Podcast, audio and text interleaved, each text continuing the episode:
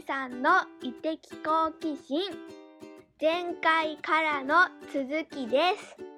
磯貝さんがそれを当時どこまで言語化できてたのかとかって興味あります？気になる気になる。要はですねそれは磯さんの設計頭の中にうん。描いてたものを現実的にできたのか、それともいやいやそんなことないですよと。いろんな偶然のつながりでこういうふうになっちゃいましたみたいなものなのか。ちょっとそこら辺は僕も聞いてみたいんですけどどう？うんえっとですね、あのーあの僕はあの豆腐業界の活性化に貢献したいという、まあ、ビッグビジョンというか、すごくもう大きなね、えービジョンというのは、それこそ梶さんと出会った2004年とか2005年、まだえっと NTT にいる頃か、それを辞めるぐらいの頃にもう書いていて、まあ、それこそグロービスの講義をですね、あのまあ、自分のこうどうやって生きるかみたいなに、それを、えーと言語化してるん。ですよ。で、ただそれを具体的にどうやるかまでは言語化できてない。だから、豆腐マイスターやるとか資格講座やるなん。て全くその時は描いてないわけなん。ですよ。だけど、で、まあ、これは僕は、その、豆腐マイスター講座っていうのは、それを僕がやりたいっていうわけじゃない。豆腐マイスター講座がもやることが目的じゃないん。ですね。うん。はい。豆腐マイスター講座とか豆腐マイスターという仕組みっていうのは、あくまで豆腐業界を活性化させるための一つの手段だということになって、でたまたまその手段としての豆腐マイスター講座が生まれたと。で、まあ、恥ずかしい話です、豆腐業界に入った時は、え何で飯食うのみたいなことは全く見えてなかったわけです。これは梶さんよくご存知なんですけど。ただ、まあ、あの、やってみて一個ずつ乗り越えていけば何か見えてくるというのは思って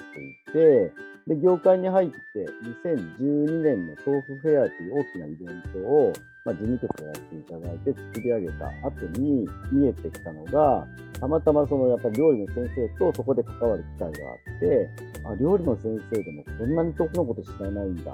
で料理の先生何でも知ってると思ったから、そういう人たちに伝えていくってやっぱ大事だなと思って、で、なんとなくこう豆腐の講座とか、で、ボランティアでみんな豆腐屋さんが来てるし、それじゃ継続できないから、ちゃんとお金が回る仕組みを作って、まあ、受講料もそれなりの価格にしないと続かないけど、それなりのコンテンツを作れば受けてくれるだろうみたいなことがあって、で、なんとなく描いて、こんなのやってみたらどう？って言った時に、あの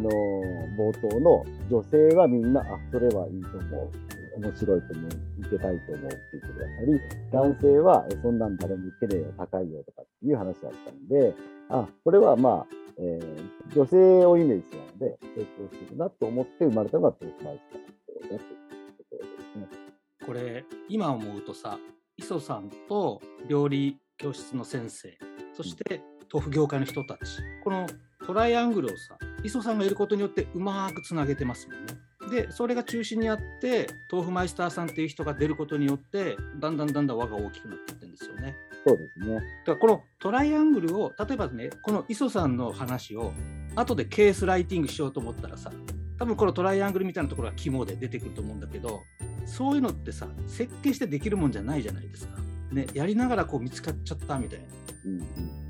僕今でも覚えてますよ磯さんが「見つけた梶さん」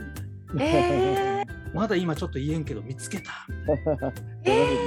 うん。まだ苦しんでる時でしたもんね。あの時はそうですね、そうです。これだといけると思う。あなんかでもそういう話めっちゃ大事ですね。その苦しんでた時が絶対あってよくわかんないけど豆腐業界行く。でなんかここの業界盛り上げたい。でも馬の骨わかんないやつ。でこことこここうしたら良さそうって解を見出すためにやっぱり試行錯誤があったで多分まあみんな語ってるけどここ深掘らないじゃないですか。うんそういうことあったよね。だけど解を見出してこれが成功でしたちゃんちゃんみたいな結構なりがちなんですけどこのなんか試行錯誤感って行ったり来たりしてる時そういうなんか例えば梶さんみたいなお友達とかグロービスの学友とかそういう方々に結構相談されたりしてたんですか？僕はよく知ってましたね。ああの、まあ、本当、梶さんなんかはね、もう本当、人生のメンター的な存在でもおおあってまあまあお互いね、なんか本当に、あのーよく壁打ち的に、ちょっとカイさんの話聞いてくれない？みたいな感じで、うん。話聞いていただいたりとか、まあ、何かこうね、相談を求めるわけでもなく、こんなこと考えてるんだけどどう思うとか、あの迷うとやっぱりね、そんな感じで、まあ、梶さんとかそれ以外ね、グロービスのうん。方には話を聞いていただいて、特にこのお創世記というか、なんかまあ、本当にだから豆腐マイスターが今一つの大きな事業になっているんですけども、それ以外にもいっぱいね、手をつけては失敗したり、手をつけてはまあ別に大きくならなかったりって、いろんなことをやってて、うん、その中で、あまあでもこの豆腐マイスターはちょっと、あの、彼に近寄れて、うんあの、ゲットしてみるか、みたいなね、感じにはなったっていうのはありますよね。そっかそっか。でもやっぱりそこで頼れる人がいるっていうのも大事だしいろいろさ試行錯誤していく中でなんかあこれならいけるかもっていう勘どころうんを磨くっていうかそれも両方大事なんでしょうね。そうですね。いや、本当にだからもう、梶さんをはじめとしてね、グロービスの中なんですごい頼りにしてましたもんね、初期は。何かとお手伝いいただいたうりだんうん、何かと話聞いていただいたりとか。飛鳥会議ってあるんですよ7月にこの収録がやってる数週間後に。でこういう場面って結構やっぱネットワークを醸成する上ですごく大事でそれを経験せずにグロービス卒業していく人結構多いんですけど僕それもったいないなって思ってまして、えーちょっとこれグロービスの宣伝のためにちょっと飛鳥会議の宣伝をさせていただきました。出た方がいいよっていうやつですね。そうですね。ね。まあ、本当ね、僕も豆腐業界で今、豆腐屋サミットっていうイベントをやっていて、まあ、そこがまさに今、全国の若手の豆腐屋さんと豆腐マイスターさんが年に1回集う場所になってい？るんう。わいいこれはもう本当、飛鳥会議に出てて、あこういう会をね、豆腐業界でやったらいいよなと、1年に1回集まって、来年また集まろうねみたいな形になったらいいよなっていうことで始めましたからね。そこに豆腐マイスターさんたちがいわゆる事務局というかいろんな形でお手伝いしているっていうことでジョインしてるんですよね。そうそうそうそう、うん、運営だとかそういうところにお手伝いしていただいたり、うん。で、まあ、皆さんお手伝いで全国から、あのそれこそあの北海道か沖縄までの豆腐マイスターがその年に集まってくるみたいな感じで。もうまさに僕が求めてるのこれなんですよね。うんある意味その豆腐マイスターって見方を変えればお客さんじゃないですか。ところが単にお客さんサービスを受ける側のお客さんではなくってもう自分が当事者になってもう役に立っているというか何かこう自分として何か役に立ちたいっていうふうなことを率先していわゆるグラウンドに降りてきてくれてるんですよね。うんそれがあの磯さんの活動を見てるともう如実に見えてきててやっぱね自分の中の完全にベンチマークですね。えうんーここ秘訣聞きたいな秘訣があるかどうかですけど あのまさにこのグラウンドに降りてくるっていうかこう自分ごとにできるかどうかのこのなんかガラスの天井って結構分厚いなって思うんですけど磯貝さんその辺はどういうふうにうん。なんか巻き込んだっていうと平たいですけど皆さんに浸透していったんですか？おそらく2つあってですね、うん。一つは、まあ、やっぱりその僕、まあ、自分で言うのもなんですけど自分自身のこう情熱というかですね豆腐業界をこうしたいんだっていうこう思いがあってそれを講座でやっぱりすごくちゃんと伝えることと、まあ、僕がやらなくて他の講師にやっていただく場合もやっぱ伝えていただく豆腐業界がこうだから今こういうふうにしたいからこれをやってるんだっていうのを伝えていただくっていうのが、まあ、あの一つですね。あとまあもう一個はちょっとこうずうずうしくお願いしちゃうというところ。本当にその豆腐業界っていうのは割とこうお金もない業界だったりとかっていうところがあるんだけど別に人ってお金だけで動くわけじゃないじゃないですか。うん。うん、だからでお金がないからお願いできないよみたいなことを言うんだけれどもそうじゃなくてあのいや業界がこういうことでこういうことをやるからもしよかったらね手伝いに来てくれない？みたいなところはあの素直にこ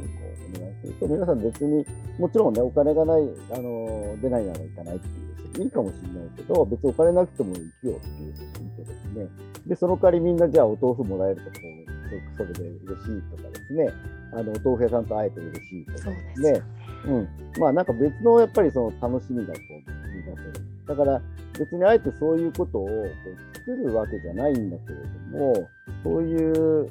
場をずうずうしく提供していくと、割とそこに乗ってくれる方がいて、で、やっぱりそこから伝播していくんですよね、そういう話。で、これは僕、どこから学んでるかって、一つはもちろんグロービスから学んでるんですよね。グロービスの時も自分たちはいろいろ自発的にいろんなことやってたし、もう一つはね、あの、B1 グランプリっていうですね、ご当地ぐるみの祭典があって、そこからも大きく学んだところがあって、でこの地域おこしの活動っていうのは、やっぱりそれこそ地元を愛する人たちがボランティアで活動してるんですよ。で、そういうところが一番成功するんですよ。例えば商工会とか市の人とかが主導であったり、その地元の飲食店の人たちが主導で主導でやってるケースって、なかなか成功しないんですね。いかにその地元を愛する地元のボランティアの人たちが主体的に活動するか、そこがあの肝になっていて、やっぱりそこのね、えーまあ、僕あの、そういう人たちから見れば地元愛、で僕から見れば豆腐愛なわけうん僕への業界愛があって、それをいかにこう伝えて、えーそういう豆腐愛に共鳴してくれる人を集められるかというところ。いやーなるほどないいね。でもエスミン、コーヒー愛のある人いっぱいいるよ、絶対。いっぱいいますよねそう。本当に？いやーでもうん本当になんか、今の話で愛ってあるじゃないですか、うんうんうん。いや結構やっぱ強い動機になるなって思って、うんうんうん。好奇心とか愛とかそういうこうしたいんだみたいな、まあ、情熱っていう話もあったんですけど、なんかねこう自分に得だからとかうんだとさあのお金が出るっていうのもある種そういうところ入ってくると思うんですけどなんかそういうとこじゃないそこを超えに行くってこれがこのガラスの分厚い天井を打ち破るキーワードだなっていうのはすごいえなんかい優しい気づきなんて言うんだろうほっこりする嬉しいなって思いましたよね。本当ね、なんかね、すごい、僕もその想定外っていうかね、こういう事例があるんですけど、あの、それこそ受講生の中ですごく熱心に活動してくださる方がいるんですよ、活動にコミットしてくださる方がね。そういう方々と話してた時に、実はね、磯貝さん、私別に豆腐とか全然興味なかったし、好きでもなかったんですか。なんでまず豆腐マイスター出てたのって言ったら、いや、あの、私の大好きな先生が受けろって言うから、受けましたとかえー で、受けてみたら、やっぱりその豆腐業界の現状だとか、豆腐の素晴らしさに気づいて、で、やっぱり豆腐業界を応援したいと思ったから、私はそういう活動を今やってますって言って、でそれはすごく良かったですって言ってくださるんですね。うん。いやーなるほどないやなんか今のお聞きしてて例えば梶さんとかだと梶さんを応援したいんだって言って来てくれた人がそのこうスコープが広がるっていうかうん。そこから農家さんに行ったりこう食っていうものに広がるみたいなこのなんかここの気づきっていうか拡大みたいなのもう一つキーワードだなって。でここまで広がった豆腐マイスターなんですけども最初すんごい大変だったんですよ。そうですね。ね、で講師その座学講師が磯さんでお料理講師が料理の先生というこのセットで、ね、本当に全国行やしうんうんたまには海外にも行ってうん結局その磯貝さん以上の講義の回数開催できないからそれどうやって突破するんだみたいなところが課題として出てくるんですけどうんちょっとそのあたりの経緯磯さんちょっと喋ってもらってもいいですか？そうですね。あのーまあ、まずですね、あのーこの豆腐マイスターコールはね、もちろんゼロから始めて、最初はゼロ人なわけで。で、あの、これも、あの、先ほど申し上げた通り、その、資格ビジネスをやりたいわけじゃなくて、業界を活性化させたいという、その手段なわけなので、うん例えば豆腐マイスターが100人いるんです、みたいな状態って全然活性化につながらないわけなんですよ。やっぱり一定の数必要なわけですね。豆腐屋さんって昔何軒あったかって知ってます？知らない。知らないんですよね。あの、昭和35年ピークに5万件あったんですよ。5万件ってね、想像つかないかもしれませんけど、今のコンビニと同じだった。だからもう各町にあったんですよね。で、今、豆腐屋さんって、まあ、あの、今現在ですと5300件ぐらいになってしまって、いやー10分の1になってしまってるんですよ。で、で活性化するっていう状態がどういう状態かっていうと、やっぱりかつてあった豆腐屋さんの数ぐらい豆腐マイスターさんが全国にいないと、あの、業界っていうかね、この豆腐という食文化を後世に残していくっていうぐらいのインパクトを出せれないなと思ったわけですね。じゃあ、その5万人の豆腐マイスターを作るって言ったときに、どうしたらいいかって考えたら、僕1、人でだと、まあ、100人ぐらいは頑張って集めて受けていただけるかなっていう感じは思うんですけど、100人、1000人とか1万人とかって想像がつかないわけですよ。でもそうしたときに、じゃあ100人の豆腐マイスターが作れる人を100人集めれば、1万人、500人集まったら5万人と思って、まずそのお料理の先生を、まあ、例えば、あの100人集める、豆腐マイスターさん100人集める料理の先生がね、100人全国にいたら1万人は作れるわけじゃないです。なんとなくこう想像ができるわけですよ、それだったら。1人で1万人集めてるって考えたのがまあ一つですね。で、さらに、まあ、最初はその僕一人で全国を回って、まずその全国にこういうやってくれる方を作っていかなきゃいけないってのがあったんですけど、まあ、先ほど梶さんが言ったように、僕がボトルネックになってくるんで、僕の分身を作んなきゃいけない。でその時にこう、何を考えたかっていうと、先ほど言った通り、こう、豆腐のことって一日語れるようになるのに、やっぱり相当な、まあ、豆腐のある程度知識だったりとか、学習、プランが必要で、あの、豆腐屋さんなんかも受けることがあるので、その方々に対して、4万円払ってよかったと思える内容を提示するのである。やっぱ結構ハードルが高いですね。だけど、まあ、あのーで、僕の次に講師になった方っていうのが、実は当時、まだ大学から大学院に進んだ方が23歳の女の子です。豆ちゃんだ。豆ちゃんっていう、まあ、豆ちゃんっていう愛称でね、親しまれてますけど、を僕の次に選んだ。で、なんでその子かっていうと、もうその子は昔からお米が食べれなくて、えー幼少期よりもお豆腐や大豆を食べて育ったっていう、もう大の豆腐好きなんですよ。で、まあ大学院でその時日本のえー文化を伝えることを勉強してて、将来外国の方に日本の文化を伝えたいっていうことだったんですけど、僕がその出会った豆腐マイスターの中で一番豆腐愛が強かったんです。だからその豆腐の知識だとかキャリアだとか年齢だとかをもうさっぴいて、一番豆腐愛の愛が強い人に僕の次をやってもらうと。で、生実家そこで、例えば料理の先生で有名な先生なんかに僕の次をやってもらうと、うん。その方以上の人しかやれなくなっちゃうという。かハードルが上がっちゃうとだけど、ある意味、その当時の彼女っていうのはもう大学院生でまだ社会にも出てない、えー子だったので、その料理の先生とか、そういう世界の中でも、その世界知らないから、ハードルは低いわけですね。ただ豆腐愛だけは誰でも、誰よりも負けないという形でやっていただいた。今じゃ豆ちゃん、もう豆腐業界の広告塔だもんね。えー、そうなんだ。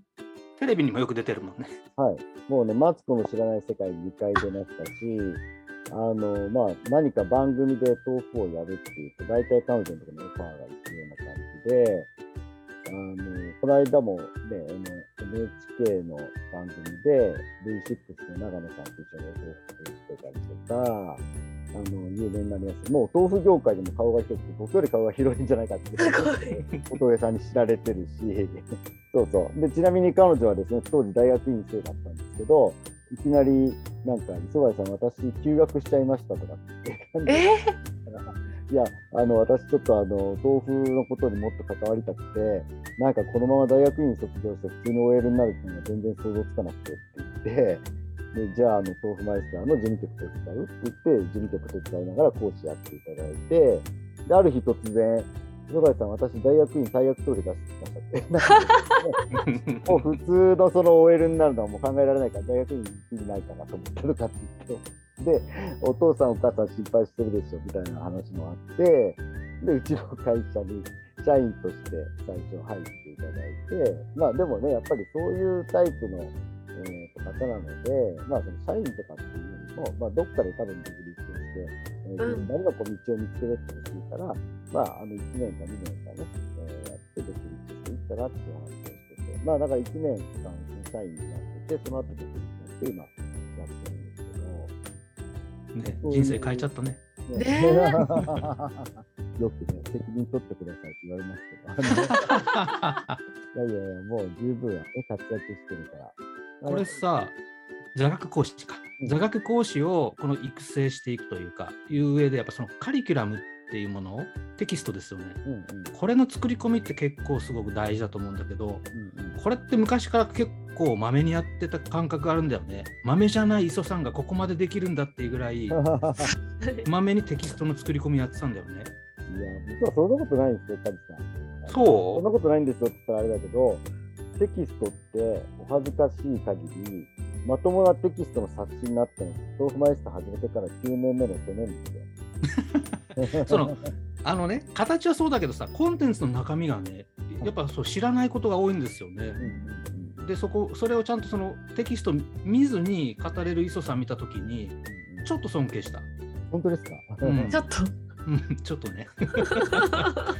だってももともとポンコツだからね。ああそうそうそう悪友だからね。うんどれぐらいね、ポンコツかっていうとね、本当にもう豆腐マイスター講座の最初のでもテキストはパワポのコピーですよ。へで、その後にちょっとずつ修正していって、もうワードベースをコピーしたものをずーっとテキストとして使っていて、もう本当にコンテンツとしてもう変えないなと思ったのが去年だったから、去年ちゃんと製本したっていう、うん。それぐらいもうや、もうね、やっつけの磯貝ってね、カジさんよく言ってるんですけど、これねちょっとテクニカルなこと聞いていいですか？はいはい。でそのテキストを作ってやっぱりその講座自体を作り込んでいくじゃないですか。うんうんうんこれはどういうプロセスたどったのかっていうのが結構気になって例えば磯さんと、まあ、カニと豆ちゃんの2人でこうやり取りしたのかあるいは料理の先生とか座学講師をこうやりたいという人も巻き込んで作り込んでいったのかここら辺はどうですか？あ完全に僕一人で作りました。ーあ、そうなんだ。それは何か理由が？うーんとね、まあ、一人で作った方が早いっていうかですね、まあ、僕の伝えたいことをとりあえずやって、それで受講生の反応を見て、あこれは受けた、これは受けないっていうのをこう取捨選択していって変えていくっていうこと。で、やっぱりそこに誰か相談してしまうと、そこはやっぱりちょっとね、あのまあ、ブレてしまう部分もあるかもしれないし、あの例えばそもそも、うん、自分が心から伝えたいなと思う内容でない内容て、やっぱり伝わらない。だから、もうそれは誰にも相談せずに、あのただその反応はね、どうだった？あ、これ面白かったですよとか、ここもっと聞きたかったとかっていうのは聞いた上で、自分で作り上げていったっていう感じですね。なるほどなるほどだからもう最初のテキストなんて本当今のテストで100とって30点ぐらいの感じの出来で、そたくさんこういろんなものエッセンスを入れて、そこから受けたもの、受けなかったものをブラッシュアップしていって、30点、40点、50点、60点、70点、80点みたいな感じでこうしていって、それをあとは他の、その豆ちゃんはじめ、他の講師が喋れるようにっていう形で作り込んでいったっていうところは、うんうん。へあただね、あの座学講師のマニュアルは豆ちゃんに作っていただきまマニュアルはですね、ーそこ結構難しいよね磯さんができたことが全員できるわけじゃないからそこはやっぱあれですか？あの座学講師の方の教育とか、なんかこうレクチャーするとかってことやったんですか？座学講師の育成については、まあ、最初、とにかく豆ちゃんの僕の講座についてきていただいて、で、ある程度、そのポイントというか、僕が考えているポイントっていうのを話していて、ただ、あの座学講師のね、皆さんにお伝えしているのは、同じことを、僕と同じことを喋らなくてほ一応その講義の内容としてこことこことここは押さえてねっていうのをお伝えして、あとはもう自分の豆腐愛を全体で喋ってください。というふうに伝えてたんですね。この間もちょうどその座学講師と、まあ、あのあったので話したんですけど、それぞれ違いますよねと講座の感じが。なんで、他の座学講師の講座見てみたいですとか、他の講、受けた方が他の講座を受けてみたいですって言うんだけど、僕はそれでいいと思っていて、一応まあ内容は共通だけれども、伝え方っていう細かいところってのは一切関係しない。うん。で、逆に、まあ、僕がその座学講師っていうのは、あの僕がお願いして選定してるんですけども、基本的にちゃんとこう自分の言葉で伝えられる人、で、あとその豆腐愛の強い人、その2つだけなんですよ。へえ。今座学講師何人ぐらいになったんですか？えーっとね、今はね、全国で20人ぐらいかな。あそんなにめちゃくちゃ増やしてない、そこは。うん、なんで、割とね、その適当っつったら適当ですよね。これポッドキャストだから全員誰でも聞けるよい今のところ切っとこうかな 大丈夫適当っていうのは僕が適当なだけだから。うんその座学コースがすごいしっかりしてるから。みんなだから自分なりにすごいね、工夫してるし、うんみんな座学講師になると自分で豆腐屋さんに行って勉強しに行ったりとか、うん自分で豆腐屋さんの話聞きに行ったりとかしても、本当に僕が喋るより多分みんなの講座の方が多分面白いと思う。今思えるけどね。うんへなんかさここでちょっと俺も言うけどさ農業っていうフィールドを使ってやっぱ似たようなことやりたいんだよね。うんんでなんかやっぱその合宿農業合宿あの造語でアグリトリートって勝手に僕言ってんだけうん。どいいね。でその時にさどうしても頭で考えちゃうからさ座学みたいなものをどう設計しなきゃいけないかっていうところで立ち止まるんだよね。うんうん。どんなアウトプットが必要かとかさ考えちゃうじゃん、そこにやっぱ価値を求めないとみたいなことを考えてさなかなか前に進めないんだけど今聞いて思ったのはさとりあえず適当なやつでもいいから作ってやっちゃえっていうね。そこからいろんなことが見つかってくるんだろうね。あのだからこの講座始めた時なんて本当に講座の前の日なんか寝れないぐらい緊張してて、うん。結局どういう人が受けに来るかもわかんないし豆腐屋さんが来るかもわかんないしどんな質問出るかも想像がつかないわけですよ豆腐のこと素人だからね。でそれをやっぱり数こなしていくうちにもう大体分かってきてもちろん今はもう全然緊張まあ緊張はするけど、うん。あのどんな質問来てももう返せる自信あるしとかっていう感じになるんだけどやっぱりじゃあその完璧になってから始めようとか言うとこれは無理だったと思うし、そうだね。うん、今だから言っちゃうけど豆腐マイスター講座始める前までに手作り豆腐って多分5回ぐらい5回も作ったことないんじゃないすごいよね。そうそうそうとりあえずやる。とりあえずやる、失敗したらごめんっていう。そうそうそうそうでもさなんかそういうことを全然 OK ですよっていうふうに言ってくれるよね豆腐マイスターさんってやっぱ寛容ないい人たちが多いんだよね。そうなんあれなんでかかねやっぱり。あのー次回へ続くよ